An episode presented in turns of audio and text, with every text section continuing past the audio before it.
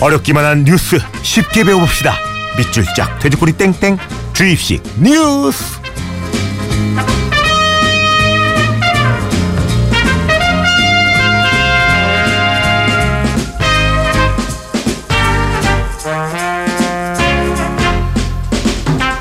굿모닝 FM의 personal 뉴스 트레이너 시사평론가 김성환 형님 안녕하세요. 네, 안녕하세요. 아 기자님은 얼굴에 정말 뉴스 시사 이런 게 딱 보이거든요. 날 봐봐요. 예, 예. 써 예. 있어요? 그러니까요. 턱선 안 나왔어요? 턱선이요? 살좀 빠졌는데. 예. 턱선이요. 예. 죄송합니다. 예. 아유, 이- 나 누군가의 꿈을 이뤄줘야 되는데, 어우, 날카롭네요. 송곳이야, 송곳이야. 야, 이, 이 어때요? 늘 뉴스 시사만 보실 것 같은데, 다른 TV 프로그램, 음. 예를 들면 뭐, 예능, 드라마 이런 것도 좀 보세요? 볼 시간도 없죠? 아니요, 저 많이 봐요. 저 어제 칸 갔다 온 기자랑 만나가지고 어. 한참 칸 얘기 들었거든요. 어? 뭐 얘기 좀 해주세요. 든 네. 얘기가 있나요? 뭐 우리 봉준호 감독이 음. 만든 영화 옥자, 옥자. 있잖아요. 네. 그뭐 심사위원장 칸 심사위원장이 그거 뭐 넷플릭스에서 후원했다고 음. 그런 영화를 뭐 영화관에서 상영하기는 좀 그렇고 뭐 그런 상황 그 영화 상 주기 어려운 거 아니냐 이렇게 얘기를 했다고 하잖아요. 관객들도 뭐, 뭐 우우하고 뭐 어, 이랬다고 10분 정도 지나고 막 우하고 막 내리라고. 전혀 사실과 다르다고 합니다. 아, 이 뉴스가 네. 사실 아니래요? 칸을 오히려 넷플릭스가 칸을 후원하고 있다 그래요. 아, 완전 다른 왜 이렇게 뉴스가 이상하게 들어왔는지 모르겠는데요. 어. 그칸 분위기는 그거하고는 전혀 상관없다고 하고요. 예. 오히려 오히려 넷플릭스에 대해서 굉장히 호의적인 반응을 보이고 있다고 합니다. 야, 그 뉴스를 네. 때로는 참 못 믿겠어요. 그렇죠? 그렇죠. 뉴스는 제가 항상 강조하잖아요. 의심하라. 그럽니다. 액면 그대로 믿지 말라고. 연애 쪽 뉴스만 그런 게 아니었군요. 네. 자, 뭐 그리고 김민희 씨, 홍상수 감독 얘기도 좀 물어봤는데 네. 뭐 못 만났다고 하더라고. 야. 그냥 멀찍이서 봤대요. 그래요. 아, 그 얘기까지 전했으면 지금 코너가 굉장히 이상, 이상하게 흘러갈 뻔 했어요. 예. 자, 그럼 먼저 준비된 뉴스 듣고 주이시 뉴스 본격적으로 갑니다.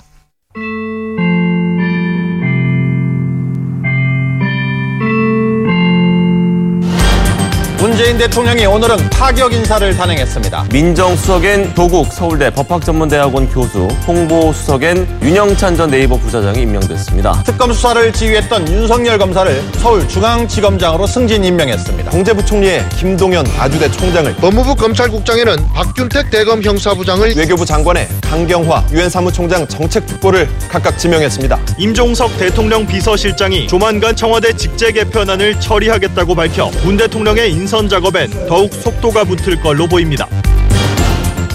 자, 문재인 대통령의 인사 스타일 아주 호평을 받고 있죠. 대체로 뭐 참신하고 과감하다, 파격적이다 이런 반응들이 많더라고요. 네, 이거는 다른 건 잘 몰라도요. 인사 하나만큼은 좀 잘한다 이런 평가를 좀 받고 있는 것 같아요. 여야를 떠나서. 네. 문재인 대통령의 인사 스타일을 히딩크식이라고 얘기를 하잖아요. 근데 뭐 배경이라든가 출신 학교, 뭐 네. 지역, 환경 이런 거 다 고려하지 않고 그냥 실력으로만 뽑는다. 뭐 이런 건데요. 우리 히딩크 감독이 발굴했던 선수 있잖아요. 네. 박지선 선수. 아, 그랬죠, 그랬죠. 뭐 그런 거하고 비슷하게 좀 생각되는 것 같아요. 그러니까 그동안에 이제 정부, 새 정부가 들어서면은 아, 가장 먼저 지적받는 게 인사였거든요. 그러니까 박근혜 전 대통령도 취임 초기에는 지지율이 60%가 넘었는데 인사를 잘못하면서 한 40%대로 폭락했었거든요. 그러니까 이게 인사가 그래서 굉장히 중요한데요. 보통 이제 인사를 할 때 정권 창출에 기여했던 사람들 순으로 요직을 나눠 먹게 하잖아요. 그랬었죠. 근데 문재인 대통령은 그런 스타일에서 많이 벗, 벗어나 있다. 이제 이런 평가를 받는데 아무래도 빚진 게 있는 사람들한테 보온성으로 자리 나눠주는 거 이런 것들을 안 하는 것으로 보이고요. 한때 경쟁자였던 후보들의 인사까지 좀 과감하게 기용하고 있어서 그런 점에서 아마 파격이라는 얘기를 듣는 것 같아요. 저희가 이렇게 딱 보면서 좀 특별히 주목할 만한 인사라면 누가 있을까요? 그러니까 인사 스타일로 보면요. 크게 네. 몇 가지로 구분할 수가 있는데 네. 첫 번째로는 누굴 기용했느냐보다 기용하지 않은 사람들이 훨씬 더 관심을 받는 희한한 일이 벌어지고 있다는 거예요. 예. 예를 들면 우리 이제 양정철 이호철 전 비서관 이런 경우에는 최측근이죠. 네, 뭐. 최측근이잖아요. 네. 근데 이선 후퇴를 선언을 하고 자발적으로 떠나버렸어요. 예. 음. 만약에 있었으면 문재인 패권주의다 이런 말도 들었을 거고 음. 어, 곁에 뒀으면은 이것도 문골이다 이런 얘기 나왔을 텐데 그렇죠. 런 여지를 차단했다 이게 이제 특징이고요. 둘째로는 빚진 게 없는 사람들 내 편이 아닌 사람들을 중용했다 음. 이런 점인데요. 뭐 장하성 청와대 정책실장 이 안철수 캠프에서 국민정책본부장을 맡았던 인사였거든요. 네. 이렇게 쓰기 정말 어려워요. 음. 그러니까 그 바로 곁에 있는 사람이잖아요. 근데 이게 적인지 동지인지 구분을 못하면 그 쓸 수 있겠어요. 그렇죠. 쉽지 않은데 네. 발탁해서 인사를 그래서 했다고 하는 점에서 주목되고요. 또 윤석열 서울중앙지검장 이 사람한테 충성하지 않기로 유명한 사람이잖아요. 강골이다 이런 얘기 듣는데요. 예. 아, 들어보신 분들이 있겠지만 참여정부 시절에 노무현 대통령 측근이었던 강금원 창신섬유 회장하고 안희전 충남지사를 구속시킨 인물입니다. 그렇죠. 예. 한때 우리한테 칼 휘두른 사람을 서울중앙지검장 음. 우리나라에서 가장 큰 지검의 지검장으로 임명했다는 거 이것도 좀 많은 사람들한테 좀 신선하다. 어, 이거 인사 발표할 때 기자들이 저 자기들도 모르게 와 이런 소리 들어 했잖아요. 그치, 맞아요. 네, 그런 거고요. 이 정도 총무비서관 이 청와대 모든 살림을 맡고 있는 자리거든요. 총무비서관이면 음. 최측근이 가는 자리예요. 근데 문재인 대통령과 인연이 없는 그런 사람이라고 볼 수 있어요. 그러니까 기자회보 직원들 사이에서 일을 잘한다고 해서 이 정도는 일해야 이런 말을 들었다 그래요. 음. 근데 이렇게 일 잘하는 공무원을 총무비서관 자리에 앉힌다? 이거 쉽지 않거든요. 야. 국간 열쇠를 준 거나 마찬가지라서. 그렇죠. 예.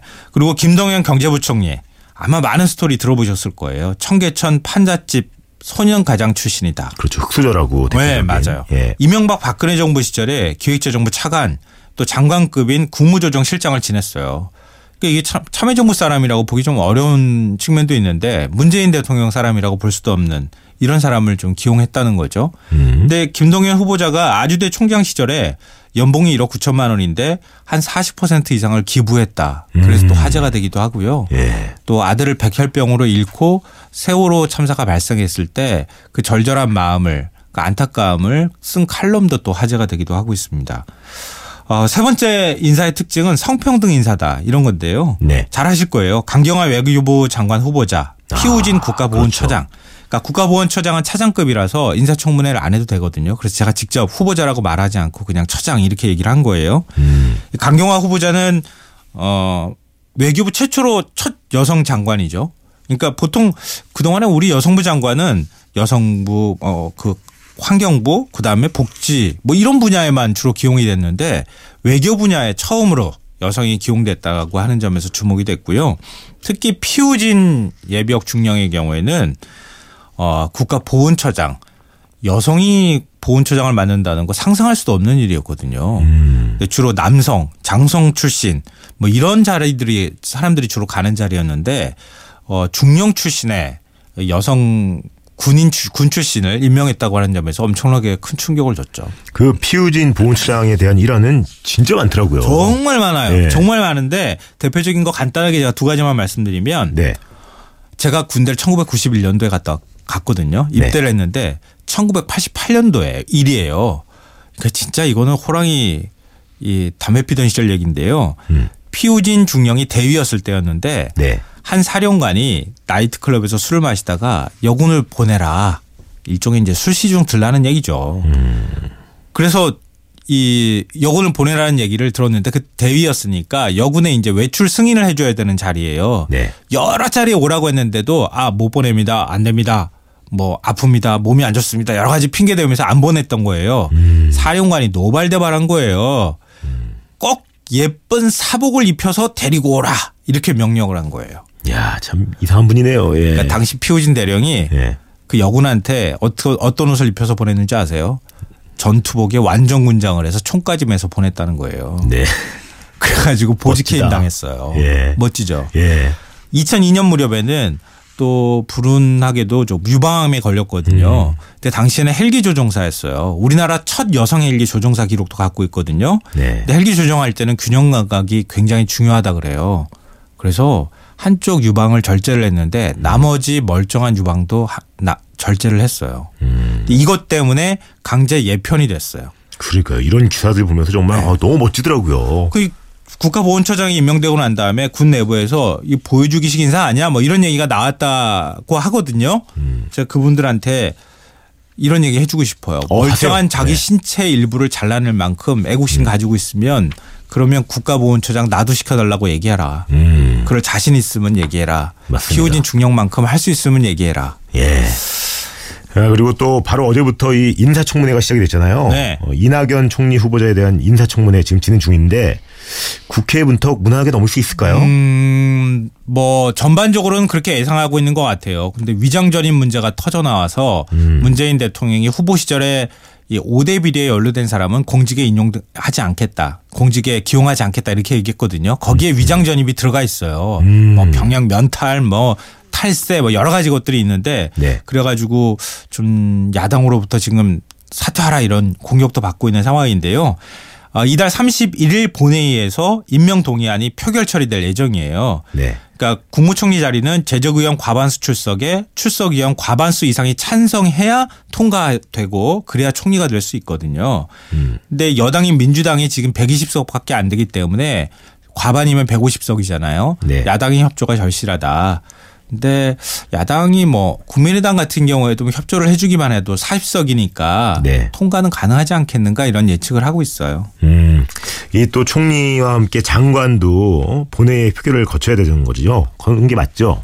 아니에요. 아니에요? 장관은 본회의 표결을 거치지 않아도 됩니다. 오. 총리는 뭐 행정부 2인자잖아요. 그러니까 그만큼 자리가 중요하니까 네. 반드시 국회 임명 동의 절차가 필요하다. 이렇게 돼 있는데요. 음. 장관 같은 경우에 전부 다 다 따로따로 표결에 들어간다 그러면은 네. 이 헌법상 대통령의 임명권을 또 훼손할 수도 있잖아요. 음. 대통령이 또 일을 해야 되는데 모든 걸 다 국회에 허락을 받고 하기는 좀 어렵잖아요. 그래서 장관급 그러니까 국무위원들은 임명 동의안 표결을 거치지 않아도 됩니다. 아니 이게 정부 인사를 보면 어떤 때는 인사청문회를 거치고 네. 어떤 경우는 그냥 임명되더라고요. 네, 맞아요. 이게 무슨 기준이 있는 건가? 있어요. 근데 이게 좀 복잡한데요. 제가 네. 좀 천천히 말씀드리면 네네네. 인사청문회와 국회 인준동의 절차를 모두 거쳐야 하는 자리. 네. 어, 국무총리, 감사원장, 대법원장, 대법관, 헌재소장, 헌재재판관, 선관위원장, 선관위원. 뭔가 공통점이 보이지 않으세요? 굉장히 중요한 요직이면서 정치적으로 독립성이 좀 요구되는 그렇죠. 자리. 예.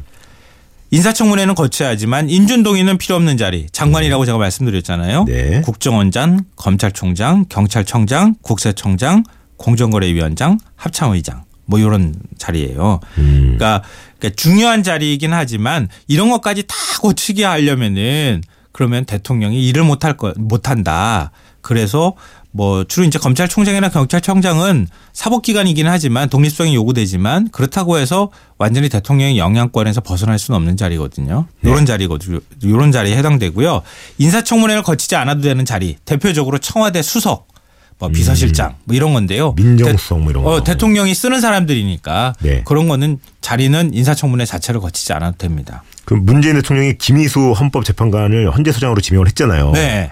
그러면 지금 말씀하신 논리대로라면 김희수 후보자도 국회 인준동의 절차를 거쳐야 되는 거네요. 그렇죠. 반드시 거쳐야 되죠. 음. 이것도 사실은 김희수 후보자가 원래 소수자, 약자 편을 많이 들었다. 그리고 이제 소수 의견을 많이 낸 걸로 유명한데요. 통진당 해산 심판 때 유일하게 반대했다. 이래서 야당이 좀 약간 반대 얘기들을 내놓고 있어요. 잘 통과가 될지 이건 좀 지켜봐야 되고요. 한 가지 상식을 말씀드리면 네. 검찰총장과 경찰청장 임기는 2년입니다. 음. 그러니까 그만큼 수사기관으로서 독립성이 필요하니까요. 그런데 어 헌법재판관과 대법관 어 그리고 헌재 소장, 대법원장 이런 사람들의 임기가 정해져 있습니다. 몇 년일까요? 몇 년이에요? 6년이에요. 6년. 6년. 또 기네요. 대통령. 임기보다 길어요. 예. 왜 그러냐면은 그만큼 사법 기관으로서 독립성이 유지돼야 하고 우리 사회 다양한 목소리를 담아라. 아 눈치 보지 말고. 네, 그런 눈치도 보지 말고 우리 예. 사회에 여러 가지 이념적으로 색깔도 다르고 다양한 사람들의 목소리, 약자의 목소리도 대변하고 그런 여러 부류의 목소리를 대변할 수 있는 자리를 줘야 된다. 대통령이 그걸 영향을 막 주게 하는 그런 자리로 만들지 않기 위해서 대통령보다 임기를 1년 더 늘려서 6년으로 만들어줬어요. 이런 철학적인 뜻이 담겨 있다고 하는 것도 참고를 해 두시면 좋을 것 같아요. 좋습니다. 이쯤에서 주일식 퀴즈 한번 내볼까요? 문제 드리겠습니다. 헌법재판관과 대법원장, 대법관의 임기는 아 이거 조금 전에 얘기했는데 몇 년일까요? 이 대통령의 임기보다 길게 둬서 정권의 영향을 최대한 덜 받게 하고 우리 사회 소수자 목소리를 대변할 수 있도록 하기 위한 조치입니다. 대통령의 임기 5년보다 조금 더 깁니다. 몇 년일까요? 이게 자, 아시는 분들은 미니나 문자로 정답 보내주시면 됩니다. 문자는 샵 8000번, 긴 건 100원, 짧은 건 50원 추가됩니다. 자, 퀴즈 정도 알려드려야죠. 헌법재판관과 대법원장의 임기는 6년입니다. 홍은미님, 6년입니다. 요즘처럼 정치 뉴스가 재밌는 날이 없네요. 그러니까요. 한동안은 계속 재밌을 것 같습니다. 안성현님, 노종철님, 2244님, 4121님, 6528님 선물 드릴게요. 야, 이 2497님이 홍디, 전 요새 헌법 읽고 있어요. 개정도 있지만 지금 말씀하고 있는 것들이 모두 헌법에 나와 있어요. 우리 모두 헌법 읽어요. 하셨네요. 아, 대단하시네요. 네, 맞아요. 멋지네요. 우리 국민들이 헌, 어, 그 정치에 관심을 갖는 만큼 음. 좋은 정치가 만들어집니다. 이거 잊지 마세요. 그럼요. 네. 자, 어, 네, 시간도 마지막으로. 꽉 찼네요. 외쳐볼까요? 네. 감사드리면서. 아시죠? 하고 싶은 거, 하고 싶은 거 하세요. 왜 여기. 이거 싶어가지고.